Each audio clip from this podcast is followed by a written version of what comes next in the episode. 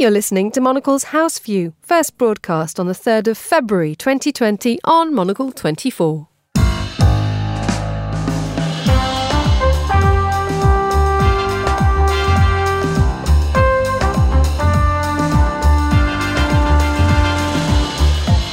This is Monocle's House View. I'm Emma Nelson, and a very warm welcome to today's programme.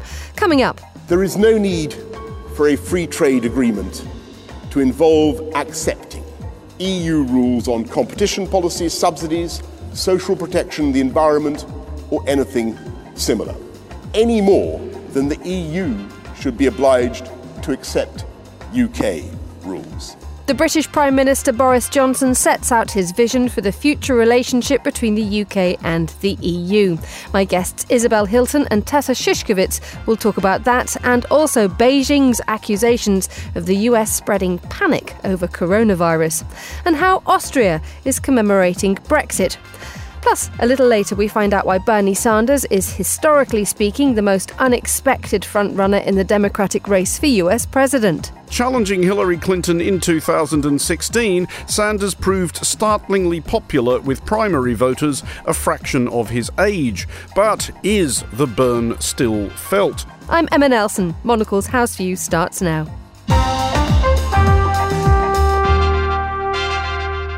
And a very warm welcome to the programme. I'm joined today by Isabel Hilton, who's editor of China Dialogue, and Tessa Szyszkiewicz, correspondent for Profil magazine. Let's begin with China, which has accused Washington of scaremongering over the coronavirus. Foreigners who've been in China over the last two weeks are to be banned from the US.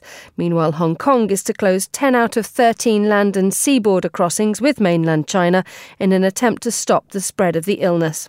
So, plenty of quick movements and quick thinking by many countries. But, Isabel, the Chinese are claiming that the US is scaremongering. Are they right? Well, it's certainly true that this fits a pattern of US behaviour vis a vis Chinese citizens, which has been growing in other sectors. For example, there have been a lot of stories about uh, US uh, about Chinese academics in US universities being investigated by the F- FBI for possible industrial espionage. There's been a, a general growing suspicion, which looks very unpleasant. On the other hand, uh, it seems reasonable to take precautions, and if you're looking at, at scares, the extreme measures taken by the Chinese government are, are pretty alarming and probably quite ineffective. And even within China, we're seeing actions taken against people from Hubei and from Wuhan in other parts of China, which are actually far more unpleasant. I mean, there's stuff circulating on social media, which which includes, you know, people sealing up an apartment in in you know which contained people from Hubei because they didn't want the rest of the block having any interaction. So, you know, this thing is doing very odd things to social consciousness and to people's behaviour. There are lots of countries joining in with the United States, aren't there, Tessa? I mean, we have the United States, Australia, and Singapore who are all denying entry to foreign visitors who've recently been to China. Um, foreigners who visited Hubei province you're not allowed into Japan or South Korea. Egypt, Finland, Indonesia, the United States, the United Kingdom, and Italy are all suspending flights to, to, to mainland China. It seems that there is a concerted effort by the world but in a rather piecemeal fashion, if that makes sense at all. That everyone's trying to do something, but everyone's making it up as they go along. Well, people tend to be scared of diseases that spread around the globe. That's a human instinct, I think, also. And it's quite difficult for governments to find anything useful to do against it if you don't even know how it's being transmitted.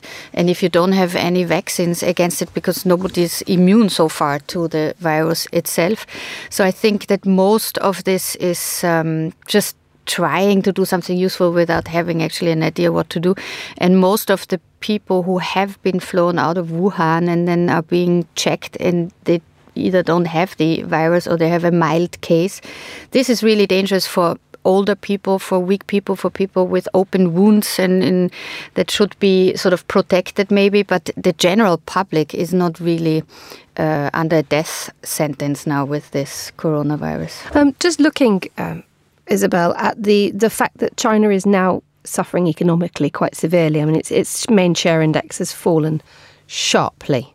Um, straight back after the, the, the Lunar New Year break, when basically people should be getting back to business and business should be going up, up, up. The exact opposite is happening. Now, when China comes out and says, the United States, you're scaremongering, is it scaremongering because it is genuinely worried about the spread of a virus or saying that the United States is overestimating the spread of a virus? Or is it all too aware of the fact that it has to mitigate the financial damage it's suffering? it's certainly worried about the financial damage. The, the Chinese didn't want the, the, the WHO to declare this a, a global uh, health emergency, partly because of reputation, partly because of all the complications that then set in. But of course, China itself it started these complications, you know, failing to contain the virus when you could contain it in the first three weeks to a month from, from its appearance, and then quarantining you know, 30 million people. At what point is it regarded as safe to lift that quarantine. At the moment, all the cases are, are, are multiplying in inside and beyond that quarantine. So they've they've imposed a, a, a quarantine and a movement ban and shut down the economy. But it's not clear to me what victory looks like at this point. You know, when do we say, well, that worked, you can all go back to work? And that's, I think, a problem that they've created for themselves. And that has enormous implications for the domestic uh, and indeed the, the, the, global economy. And it does um, make us wonder, um, Tessa. I mean, you're talking about the idea that this is a global virus and it is human nature to protect yourself for it. But at what point another nation says, okay, that's absolutely fine, or the, the nations which so far have not imposed enormous entry border entry bans will will be pressured to actually follow suit. Well, we will also see how this um, the spread of the virus uh, develops. You know, if there are like millions of cases, then people will get complete panic attacks and seal the borders to everything.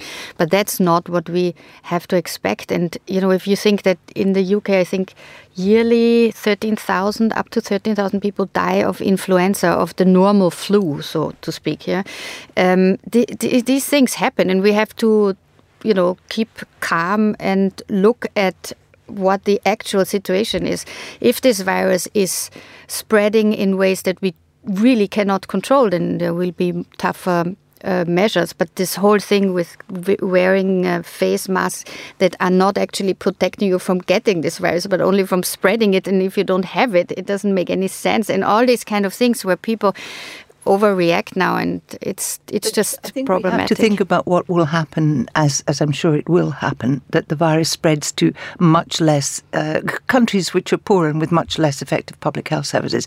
Pakistan, for example, which has a huge amount of of, of coming and going with China, um, and then what do you do? Do you ban people who are travelling from Pakistan? I mean, the problem with travel bans is that if this is a global pandemic and it's spreading quite rapidly around the, the, the globe, logically you should start imposing a ban on travel from those countries too. I can't see that's going to work. Well, let's have a look very briefly at, at Hong Kong. I mean, in the last couple of hours, um, Carrie Lam has said that the, the cross border um, points, 10 out of 13 are going to be closed. And it is partially, apparently, in response to the fact that doctors and nurses have said if you don't do this, we are going on strike.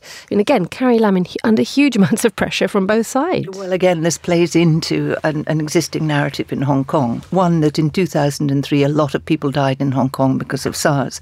And two, because if there is anything more unpopular than Carrie Lam in Hong Kong at the moment, it's the government in Beijing. So, you know, it plays into the, the, the, the sense of grievance and frustration and rage in Hong Kong, which is a political uh, situation that we've been looking at for months. Um, and you add something like this in, and, and of course, you know, she's under pressure.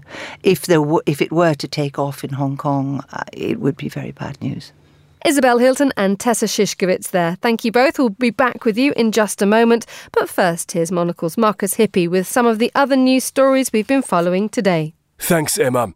Iran is no longer sharing evidence from the investigation into the Ukraine airliner crash with Kiev after audio from the investigation was leaked by the local media.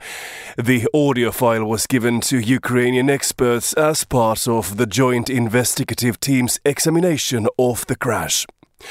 China has accused the United States of causing panic in its response to the coronavirus. It follows the US decision to declare a public health emergency and deny entry to foreign nationals who have visited China in the past two weeks. There are more than 17,000 confirmed cases of the virus in China, and almost 400 people have died. And the European Union and Britain have clashed over a post Brexit trade deal, with London and Brussels setting out different visions of a future relationship.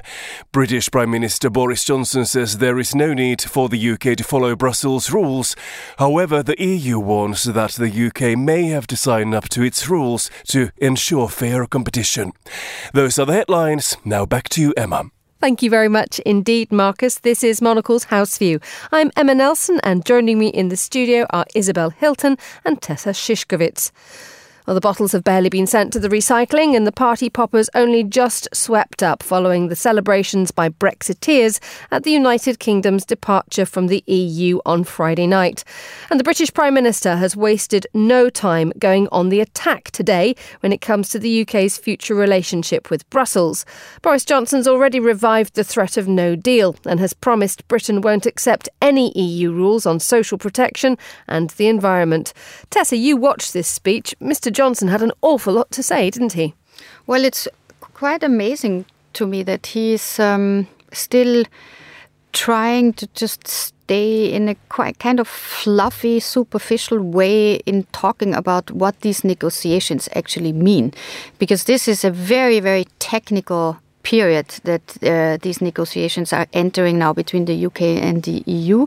And we have seen in the last three years since uh, the withdrawal deal was um, negotiated that the European Commission is a very bureaucratic technical um, institution and it has to because it's the, the single market and the trade uh, rules are very very sort of detailed technical things. So if Boris Johnson continues now to tell people that oh everything will be fine, we will just not follow EU rules, he will not have a trade deal by the end of the year. Now this speech revived the threat of no deal. What what would lead us to believe that? Well, we have to understand that this is the opening negotiation position now. The same thing happened this morning in Brussels with Michel Barnier bringing out the rule books and saying like we want only a comprehensive trade deal with a level playing field in the long term. So Boris Johnson does here his spiel that goes to his gallery for people to understand that he is the strong leader that will deliver something. But he if we take him seriously, then we have to really seriously consider that he is preparing Britain for a no deal Brexit at the end of this year and uh, lorries piling up in Dover. Uh, because if he says that he does not want to follow any EU rules, then he will not have a trade deal with zero quotas and zero tariffs uh, uh by the end of this year. And that means that business will have to abruptly get used to the fact that you cannot just drive in and out with your lorries as uh, everyone's doing so far. And that will be a serious disruption. And then he can sort of present um, to his population that this is another blitz from from the continent uh, an attack on this country because uh, he has always said he wants a deal, but of course nobody was listening to him, etc., etc. And that could be a real problem then. This is a difficult moment for, for, for everybody concerned, isn't it? Given the fact that um, we have the, you know Brexit is done, so we're off. We're, and now we have you know it is it is happening, and we have to come up with some sort of future relationship written down on paper. But the way that the Brexit deal was sold to those who are voting in it um, was that the United Kingdom wouldn't follow leads on uh, standards equivalences, environmental protections, human rights, this kind of stuff. I think a lot of people thought that when you mean Brexit, you mean you completely leave the European Union and you don't follow any of the rules anymore. Now, the EU is not going to be able to stomach that at all, surely. Well, I think maybe one or two people thought that, but, you know, only because they hadn't read the small print. And if you go back... I think that might have been a common problem for the last three and a half years. It may well be, particularly when it comes to trade, about which very few people understand very much. Um, if you actually look at what Boris Johnson has said over the years about leaving the European Union, um, I, I, do keep retweeting just to annoy um, the many, many instances in which he argued for staying within the single market because he wanted Britain to be able to trade freely. So the, the, the difficulty is that, of course, he's changed his position repeatedly, and that if you if you assume that Brexit was premised on a set of magical thinking, uh, and that included uh, we can be just as well off outside or even better off outside the European Union as we were inside it, and that there are so many opportunities from which we were excluded by virtue of membership of the European Union. Two fallacies that are simply can't be delivered in practice. But if you if your political position is premised on that, then you have very little option but to go on peddling nonsense and, and just hoping in the end that if you cycle hard enough, it'll all be all right. I don't think it will be. So and I'm I'm pretty worried about this. As the United Kingdom pedals and pedals and pedals, um, I wonder whether we are following a pretty well worn path when it comes to the negotiation process, not just between the United Kingdom and the European Union, but most big negotiation processes, which means that which generally starts with two sides at absolute opposite ends of the scale, and then gradually they creep towards each other and they come to a compromise at the eleventh hour. This happens all the time. Are we looking at the, a similar situation here, Tessa, or are we? Given the ferocious nature of Boris Johnson's rhetoric, moving into the sort of traditional negotiation playbook, but with an added, added sprinkling of the style of Donald Trump. Well, first of all, Boris Johnson is a populist, and he's sort of taking full advantage of his talents as a as a as a speaker to make people laugh about the European Union rules and all these kind of things. Where he should really sort of focus now on getting this period done because this will be the much more complicated one than the first one. And the first one already took 3 years. And this is also because it's not like the European Union negotiating with Australia or with Canada over a trade deal where two sort of independent uh, trade blocs or nations talk to each other.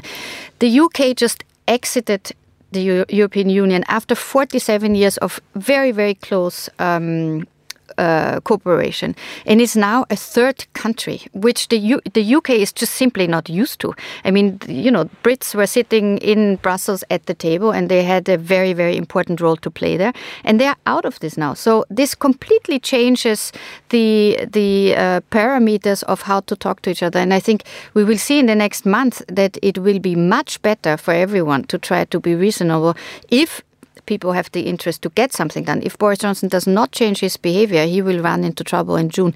And it was interesting for me to see, I was now in Berlin and Vienna on the 31st in talks with EU officials and, and uh, national politicians. And they are convinced that he will not keep his promise not to extend the transition period because they just say it is absolutely impossible to to just get a deal done in these six months and then ratify it within uh, the fall and then exit with something. Well, let's have a quick look at um, you're from Austria, aren't you, Tessa? And the Austrians have done something rather um, delicious in terms of the way that they're playing with this. So there was a stamp that the Austrians had decided would be issued to commemorate the departure of the United Kingdom from the European Union last March. That was the original goodbye date.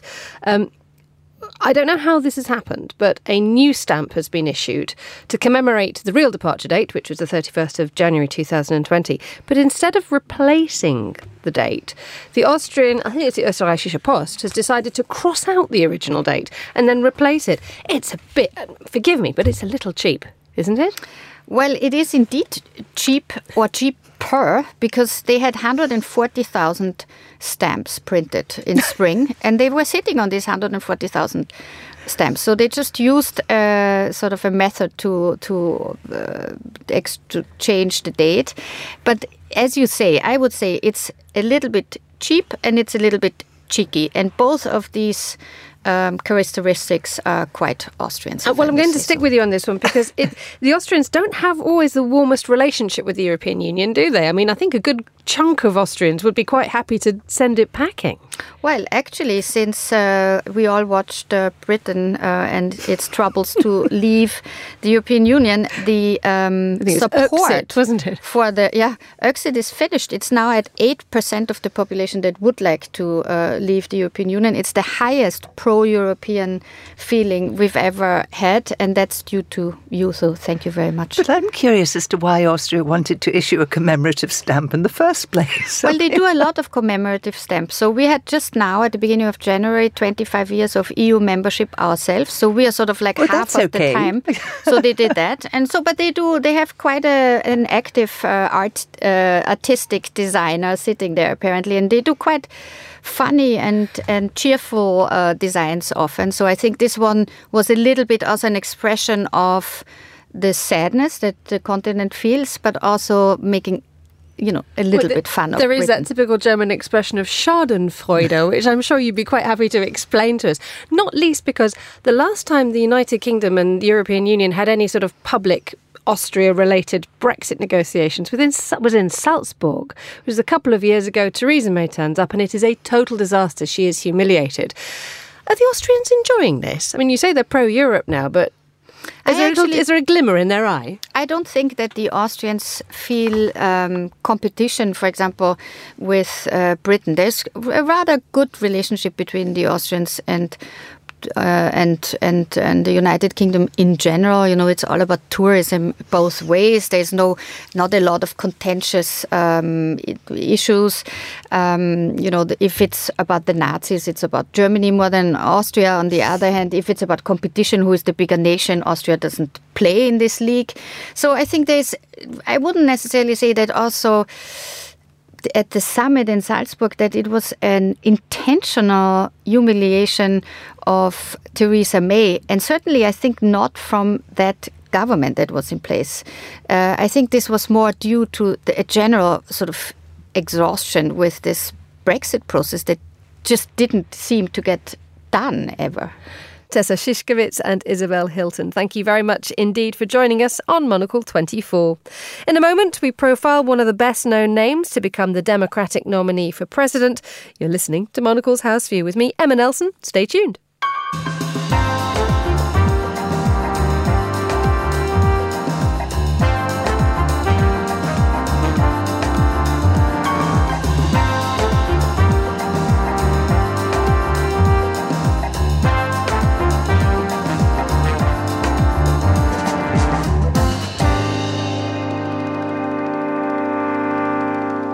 And if you've just joined us, this is Monocle's House View. Good to have you with us. Here on Monocle 24, we've been profiling Democratic presidential candidates.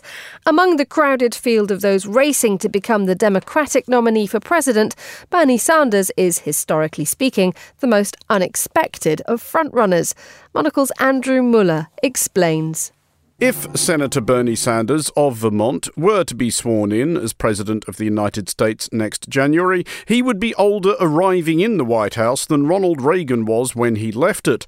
Sanders, like Joe Biden, has sought the Democratic nomination before and fallen short. However, challenging Hillary Clinton in 2016, Sanders proved startlingly popular with primary voters a fraction of his age. But is the burn still felt? Here's Ryan Williams, Executive Vice President of Targeted Victory and former spokesman for the 2012 presidential campaign of Mitt Romney.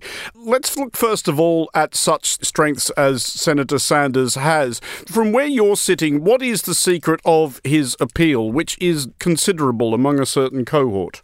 The secret of Bernie Sanders' appeal is that he is a candidate of radical change. He is the most liberal candidate to run in the last 50 years on the Democratic side and have a serious chance at winning the nomination. He is a self professed socialist, and that appeals to the base of the Democratic Party, which is tired of people like Hillary Clinton and Joe Biden, who are more traditional mainstream Democrats who have come up through the ranks. He's anti establishment, he's radically liberal. And he provides for many Democratic activists the complete opposite of Donald Trump.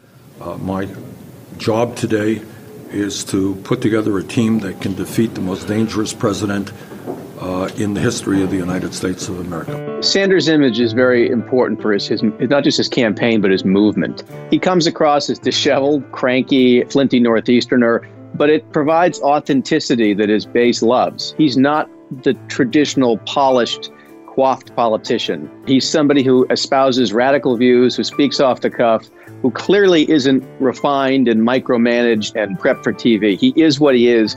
And I think his base voters and supporters really appreciate that. And it draws them to his personality, which makes their support uh, even more fervent than the support you'd see for a normal political candidate.